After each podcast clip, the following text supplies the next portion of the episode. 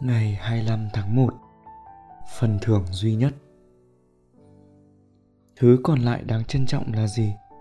Tôi nghĩ đó là giới hạn hành động và không hành động vào những điều thật sự cần thiết trong việc chuẩn bị cho tương lai. Đó là những gì mà việc học tập và giảng dạy đang hướng đến. Đó là điều đáng được trân trọng.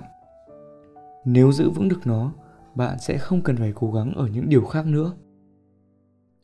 Ngược lại, bạn sẽ không bao giờ có được tự do, độc lập hay thoát ra được những đam mê thấp hèn. Và điều tất yếu là trong đầu bạn đầy những đố kỵ ghen ghét, mưu mô, ngờ vực. Nhưng bằng cách tôn trọng chính tâm trí của bạn và đánh giá cao nó, bạn sẽ làm hài lòng chính mình và hòa hợp hơn với đồng loại và đồng điệu hơn với các vị thần, ca ngợi và thuận theo những thứ mà tự nhiên sắp đặt cho bạn từ Marcus Aurelius, cuốn Meditations.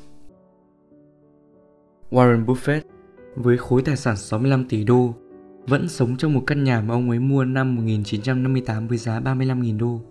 John Usher, nhân viên phụ trách của Baltimore Ravens, kiếm được hàng triệu đô nhưng chỉ tiêu xài 25.000 đô một năm.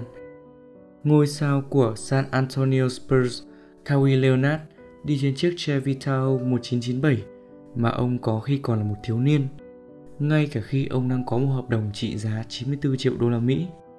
Tại sao vậy? Không phải vì những người này nghèo, mà bởi vì những gì thực sự quan trọng với họ rất rẻ.